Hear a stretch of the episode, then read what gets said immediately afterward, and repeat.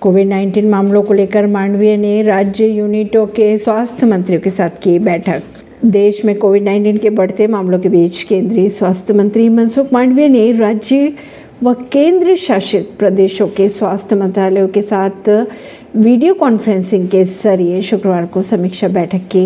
इस दौरान उन्होंने कहा कि सतर्क रहने की सभी को ज़रूरत है और और अनावश्यक भय नहीं फैलना चाहिए लोगों के बीच में। मांडवीय ने राज्य से कोविड 19 टेस्टिंग व जीनोम सीक्वेंसिंग बढ़ाने को भी कहा है। पौंडिचेरी में भी कोविड 19 के बढ़ते मामलों को देखते हुए सार्वजनिक स्थानों पर मास्क पहनना किया अनिवार्य। वित्तीय वर्ष 2022-23 में पश्चिम रेलवे ने बिना टिकट वाले यात्रियों से वसूल किए 170 करोड़ रुपए जुर्माने के तौर पर। ऐसी खबरों को जानने के लिए जुड़े रहिए जनता श्रेष्ठता पॉडकास्ट से। परवीन दिल्ली से।